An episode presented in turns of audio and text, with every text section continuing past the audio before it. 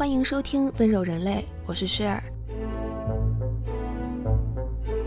温柔人类》是一档不一样的艺术科普，我不想照本宣科那些所有人都能读到的白纸黑字的语句，我想从当代生活的角度出发，为你解读不一样的艺术和历史。《温柔人类》同名播客由 Gentle Human 和 Marcast Media 联合制作出品。我们欢迎有眼光的品牌来赞助我们的节目，支持温柔人类做出更多、更好、更有深度、更有长远价值的内容。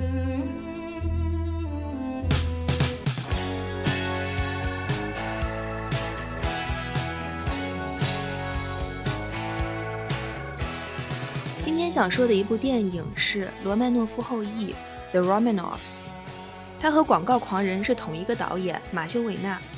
这是一部迷你剧，总共八集，每一集都是独立的小故事，但是每一集和每一集之间都有草灰蛇线的内在相连。每一集的主人公来自世界各地，做着各种各样的工作，但都有一个共同点，那就是他们都相信自己是俄罗斯末代皇室罗曼诺夫王朝的后裔。乍一听会感觉很像一部历史向纪录片儿，但并不是。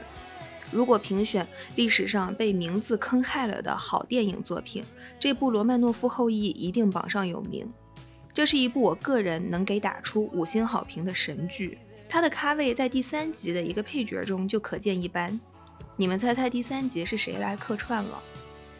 于佩尔，很多人的女神级别导演于佩尔在这部剧里面客串演了一个配角。大家可以感受一下它的咖位。这部片子有一点伍迪·艾伦的味道，就像《世界奇妙物语》，通过罗曼诺夫后裔这个共同点作为发散，讲述了人类所有共通的欲望：贪婪、懒惰、好色、妒忌等等。其实我的观后感只有一句话，那就是剧中的人到底是不是真的罗曼诺夫后裔，有待定论。但是我们每一个人在某种程度上都是剧集中所定义的那种罗曼诺夫后裔。在这里，“罗曼诺夫后裔”这个词变成了一个万花筒，折射出了人间种种。虽然第三集的客串是很多人都喜欢的导演于佩尔，而且第三集也确实非常精彩，但我今天要说的其实是第一集。第一集的剧情让我在不透露剧情的情况下做一些简介。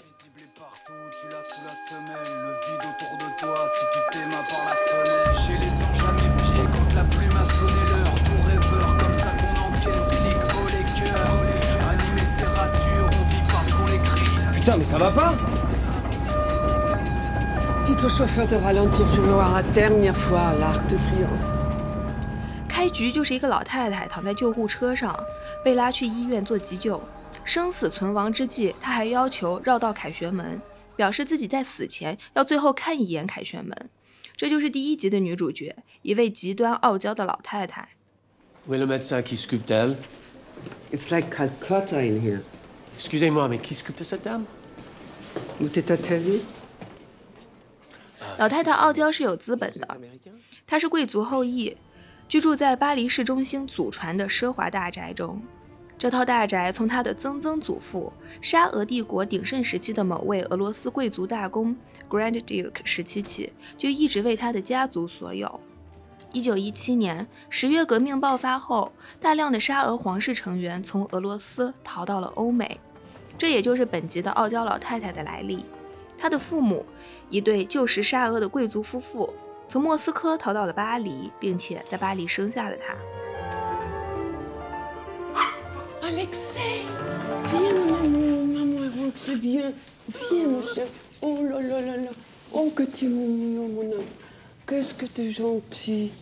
这个骨子里带着骄傲的罗曼诺夫后裔老太太叫做 Anastasia l e c h a r n a y 当然了，Le Charnay 是她后来的夫姓。无儿无女，和自己的小狗 Alexei 住在祖传的豪华大宅里。通过自己奇葩的性格和要求，赶走了十几个家政公司派来的护工。最终，终于败在了一位北非移民的穆斯林女孩 Hajar 手下。老太太和穆斯林女孩之间的互动亮点颇多，甚至可以说，在他俩唇枪舌剑的交锋中，编织出了一部世界历史。好的，今天的亮点终于来了。今天的这集播客就从傲娇老太太 Anastasia 和穆斯林女孩的唇枪舌剑 battle 出发，给大家捋一捋这背后的历史渊源以及相关的历史典故。以上是第一部分的内容，第二部分中我会简单说一些东宫的艺术品收藏。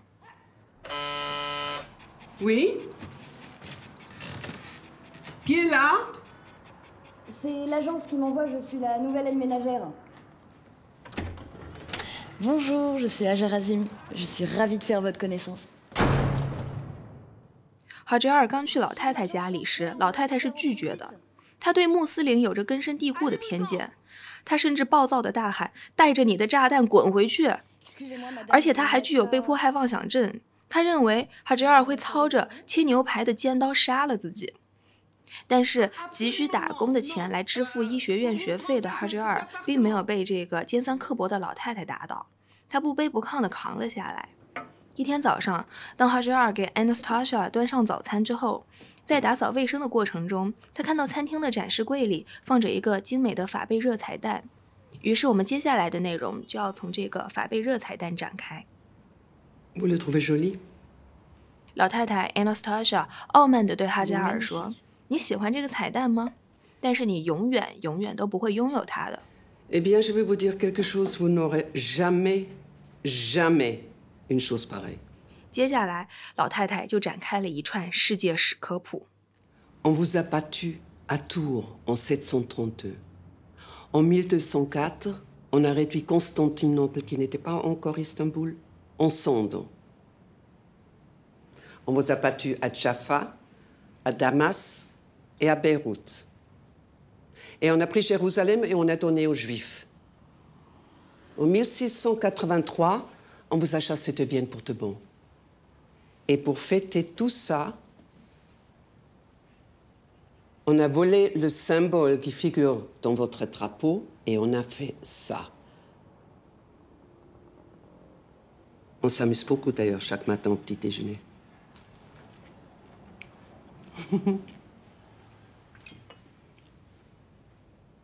Vous y connaissez en histoire 上面一段说的内容翻译成中文就是：七三二年，我们在图尔战役中打败了你们；一二零四年，我们把君士坦丁堡烧成了灰烬；我们在 Jaffa、大马士革、贝鲁特把你们打得头破血流；我们夺取了耶路撒冷，并且把它还给了犹太人。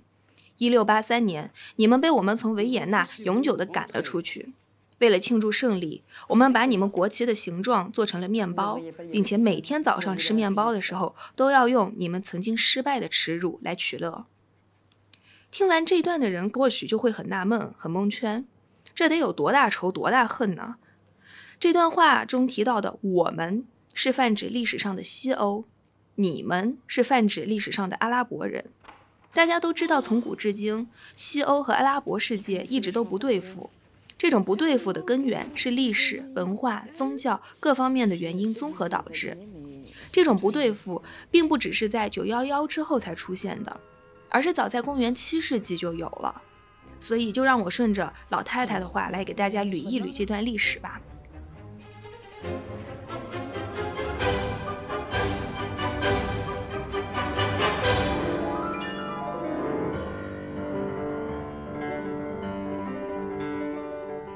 先说第一句，他说：“七三二年，我们在图尔战役中打败了你们。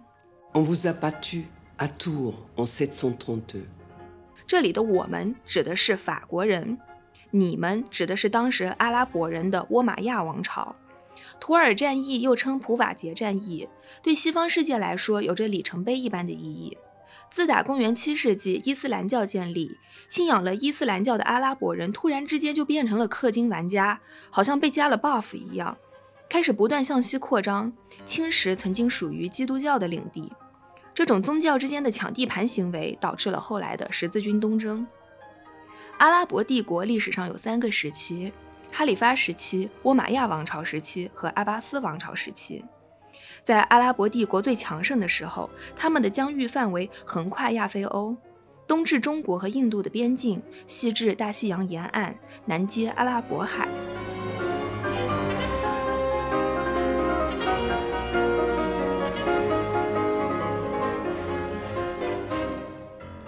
影片中提到的七三二年这个时间点，恰逢倭马亚王朝时期。这个时候，他们向西扩张，与法国人遭遇，打了一场仗，就是图尔战役。图尔战役中，法国人获胜，阿拉伯人全军覆没。这次战役的重要意义在于，这是基督教和伊斯兰教在抢地盘上的决定性转折点。西方在付出了极为惨重的代价之后，终于结束了穆斯林势力自西班牙地区向西欧的扩张。对于信仰基督教的旧时代西方人来说，这是一个里程碑级别的事件。所以，Anastasia 老太太会专门把这件事情提出来，对着哈哲尔说。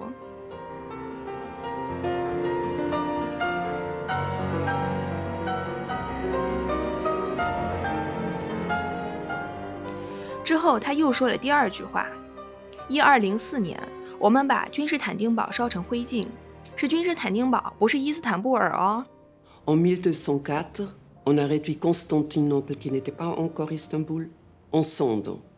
土耳其的首都今天叫做伊斯坦布尔，历史上它还有过一个名字，叫做君士坦丁堡。这可不是两个简简单单的名字而已。这座城市地处东西交汇之处，它在两个名字间的变迁，其实就是世界历史的见证。我们可以简单的总结为：君士坦丁堡是基督教的名字，那是过去的名字；伊斯坦布尔是伊斯兰教的名字，是此后包括现在的名字。在伊斯坦布尔这座城市的历史上，有几个年份非常重要。第一个年份是公元三三零年。三三零年，罗马皇帝君士坦丁一世在此建都，这座城市从此做大做强，直到十二世纪时，都变成了全欧洲规模最大、最繁华的都市。接着就来到了第二个重要的时间点，也就是剧中提到的这个时间点——一二零四年。这一年发生了一件历史重大事件，叫做一二零四君士坦丁堡之围，也被称为第四次十字军东征。我前面说过，阿拉伯帝国或者说伊斯兰教在扩张过程中不断西进，侵蚀原本属于基督教的地盘。西欧历史的很大一部分都是在伊斯兰教和基督教的抢地盘拉锯战中度过的。十字军东征就是基督教对不断进击的阿拉伯世界做出的反击。历史上十字军东征发生过很多次，反反复复，断断续续，但实际效果一次不如一次。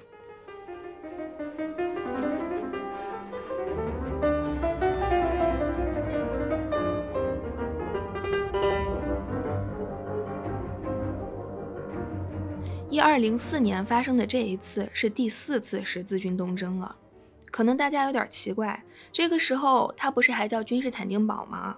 那叫这个名字就意味着它还没有被阿拉伯世界占领了。那为什么十字军东征要围困君士坦丁堡呢？难道是疯起来连自己人都打吗？其实一二零四年的君士坦丁堡已经没有那么西方了。自打三三零年君士坦丁一世在此建立首都。这个帝国的疆域就不断扩大。公元三九五年，罗马皇帝去世，逝世前将帝国疆域一分为二，分为东西两个帝国，交给两个儿子分别继承。西罗马帝国没过多久就灭亡了，但是东罗马帝国，也就是以君士坦丁为首都的这个帝国，又存续了千年之久。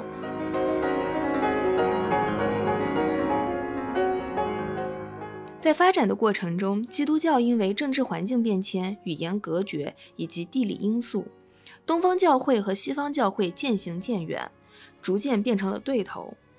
从艺术史的角度来看，在公元八到九世纪时期，他们甚至一度泾渭分明。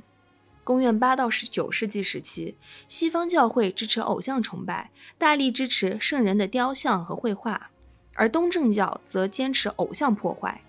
除此之外，西方教会和东方教会在其他方面也存在着诸多分歧。于是，一二零四年，原本计划一路东进的十字军选择了一个折中的方案，将矛头对准东罗马，也就是拜占庭帝国的首都君士坦丁堡。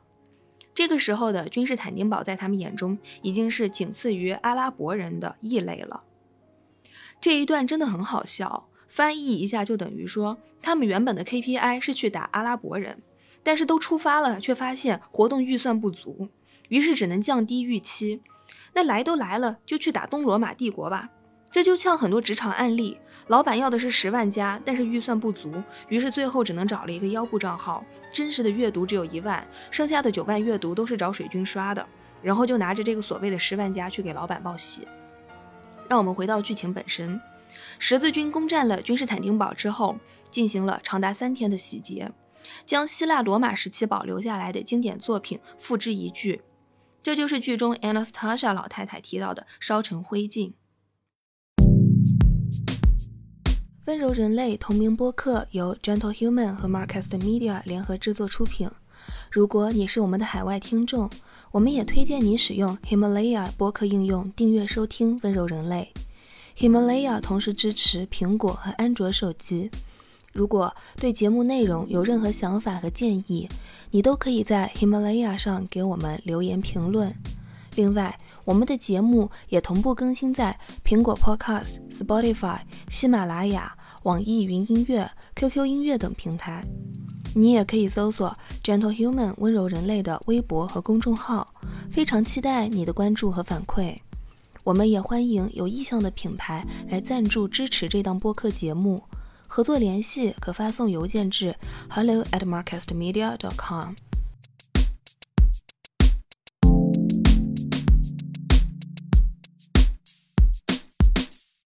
君士坦丁堡这座城市最重要的第三个时间点出现在1453年，史称1453君士坦丁堡陷落。这就像在旧时代的西方人眼中一样，这是永远的痛。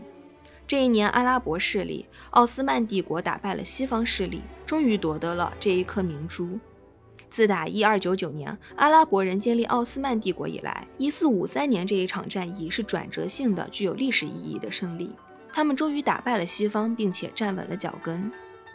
从此，阿拉伯人将君士坦丁堡改名为伊斯坦布尔，并在此后的五百年间，直到今天都保持着这个名字。但这些都是后话了。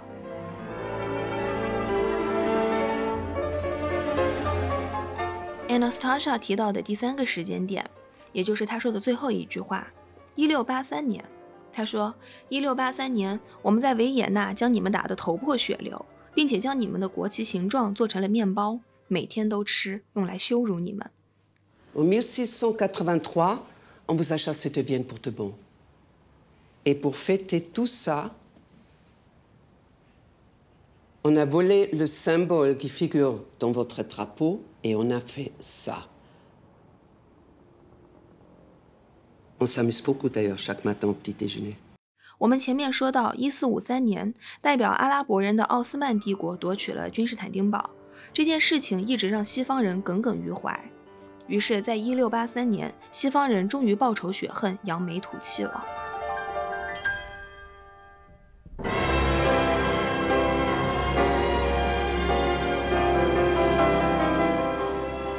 一六八三年的维也纳之战发生在哈布斯堡王朝和奥斯曼帝国之间。最终，代表西方势力的哈布斯堡王朝获胜。这场战役的胜利阻止了奥斯曼帝国西进的步伐，给他们不断向西的扩张画上了句号，并且巩固了哈布斯堡王朝在中欧的霸主地位。那这和面包又有什么关系呢？我们今天在星巴克能够买到的可颂面包，或者是牛角面包，叫做 croissant。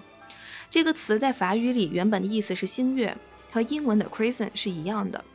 星月沃土这个词，直到今天都被伊斯兰教用来指代自己的发祥地阿拉伯半岛，意思是自己发源的土地形状就和一轮弯弯的月亮一样。一六八三年，哈布斯堡王朝击败了奥斯曼帝国，为了表示庆祝，人民群众们发明出了形状像阿拉伯新月地一样的弯弯的面包，意思是你们不仅被我们打败了，我们还要一口吃掉你，并且将这个面包命名为 croissant 星月。后来在中国就音译成了可颂面包，这就是为什么 Anastasia 老太太说：“我们不仅打败了你们，还把你们做成了面包。”这世界几千年来的历史都汇聚在了这小小的一个面包上。下一次去星巴克点可颂面包的时候，大家可以回顾一下这段历史。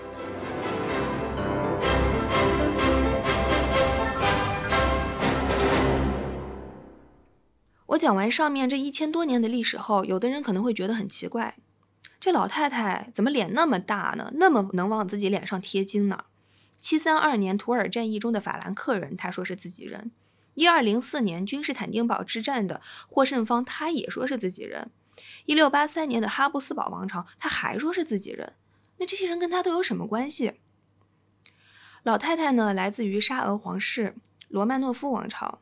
现在的俄罗斯不东不西，夹在世界格局中十分尴尬，找不到自己的定位。但是在十月革命之前，在沙俄时期，俄罗斯那是妥妥的西方世界的一部分。他们与西方的各国皇室都有联姻，英国皇室、德国皇室、哈布斯堡王朝等等，七大姑八大姨全是亲戚。所以，Anastasia 老太太把从732年到1683年的一系列西方王朝都算作自己的亲戚，在广义来说也是没有毛病的。Le grand-duc Alexei entretenait une liaison avec une putain, une actrice qui vivait ici. Oh, il adorait les actrices. Et elle devait toujours avoir 20 ans. Mais c'est Roman, un des nombreux bâtards de l'empereur pour le premier, qui avait acheté cet appartement. Il adorait particulièrement le son de la guillotine.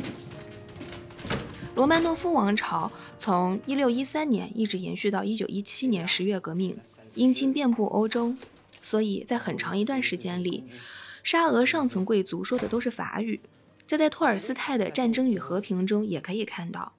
罗曼诺夫王朝治下的沙俄疆域辽阔，富可敌国，有着几乎是全世界范围内最奢华的宫殿和最丰富的艺术品收藏。罗曼诺夫王朝过去的宫殿东宫，如今是世界上最大的博物馆之一，在建立之初就肩负着皇家私立博物馆的责任。十月革命后，逐步向公众开放，旧时王谢堂前燕飞入寻常百姓家，那些王公贵族的艺术收藏就这样逐渐走入了公众的视野。那这就来到了我们接下来的一个部分——东宫的艺术品收藏。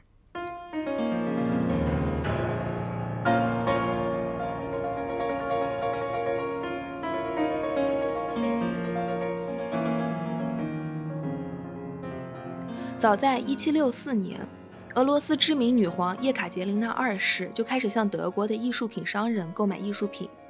这批购于1764年的艺术品成为了东宫收藏的开端。在此之后，东宫开始收藏全世界、全欧洲最珍贵的艺术品。这一部分，我们就从艺术的角度来回顾一下罗曼诺夫王朝和东宫以及相关的艺术品收藏。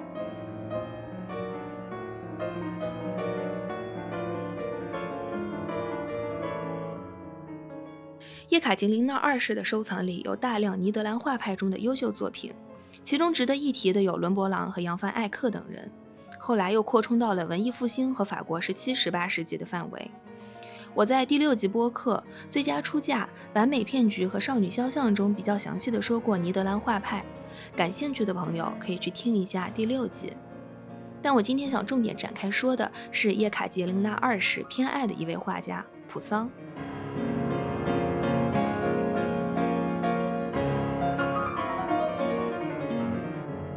普桑是法国十七世纪古典主义时期重要的代表人物。不同于同时期欧洲大陆上其他巴洛克画家们纠结扭曲情感溢出画面外的作画方式，普桑的画风平静而克制，古典中带着不可打破的平衡。普桑的绘画风格深受文艺复兴大师拉斐尔和提香的影响。那顺便说一句，东宫里面也有收藏提香的作品。而普桑的风格呢，在之后又影响了后世的安格尔。十七世纪的欧洲动荡不安，外有战争，内有宗教分歧，于是艺术就成为了各方势力表达自己观点的载体。十七世纪，艺术几乎成为罗马天主教反对宗教改革的工具。每一位大画家背后都有一股甚至是多股政治宗教势力。普桑背后的大佬是巴尔贝尼大主教的秘书 Cassiano del Pozzo。这位秘书对古典艺术的追求有极大的热情，在他的支持下，普桑和很多当时饱读诗书的古典主义学者们混到了一个圈子里，这就和普桑的古典主义倾向不谋而合。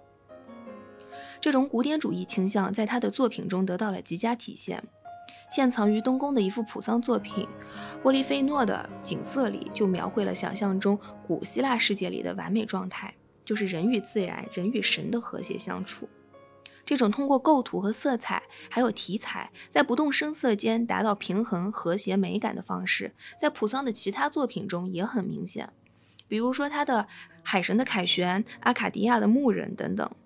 而他所选取的这些题材本身也是有梗的，是在希腊神话或者是古典作品中能够找到渊源的，就仿佛是一个西方绘画界的李商隐，非常善于用典故。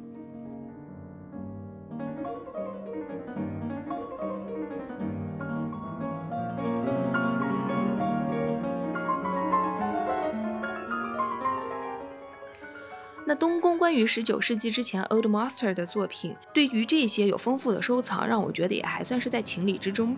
毕竟那个时候，罗曼诺夫王朝还很强大、很富有，买点艺术品很正常。但东宫最让我震惊的艺术收藏是他们二十世纪之后的收藏。我们都知道，一九一七年十月革命推翻了罗曼诺夫王朝。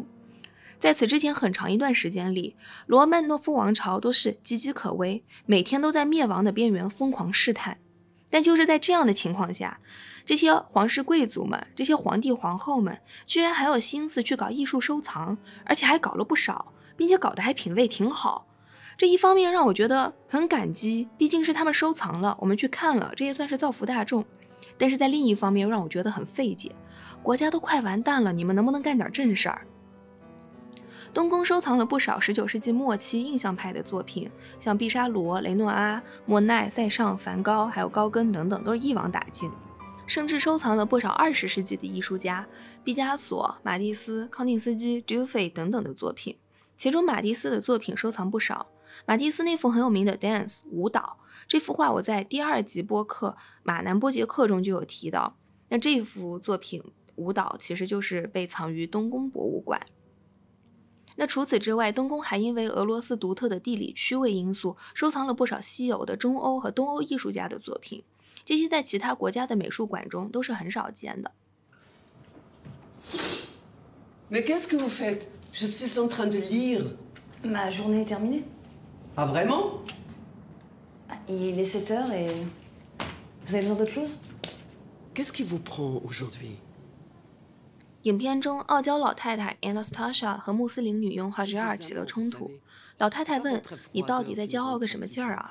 哈加尔回答说：“我在为我的民族五千年来的历史、艺术、科学、语言、音乐而骄傲。”老太太说：“才不呢！你们就是野蛮人。”哈加尔说：“不，我们的民族是文明的摇篮。” Comment osez-vous m'insulter Mais regardez-nous un peu, on n'est pas de la même famille.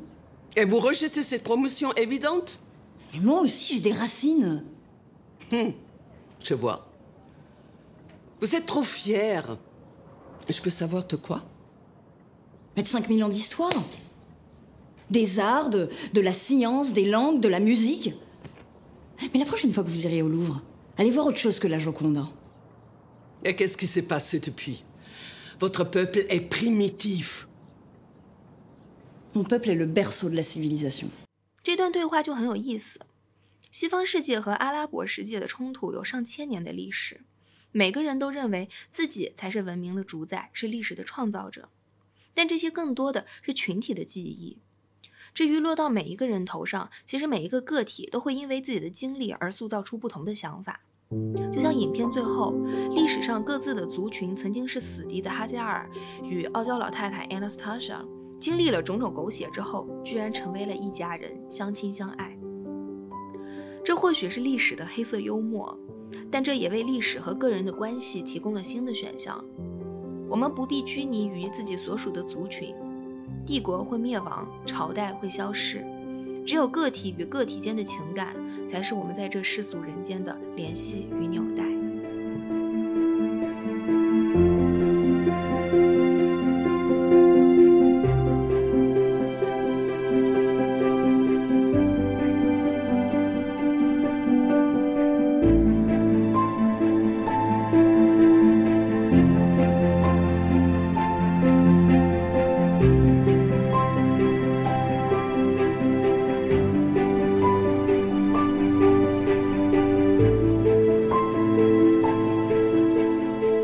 上就是本期温柔人类的所有内容。如果你是苹果手机用户，我们推荐你在苹果 Podcast 订阅收听我们的节目。如果喜欢我们的内容，可以点击五星好评并留言给我们。另外，我们的节目也同步更新在 Spotify、喜马拉雅、网易云音乐、QQ 音乐等平台。温柔人类同名播客由 Gentle Human 和 Marcast Media 联合制作出品。我是诗尔，我们下期节目再见。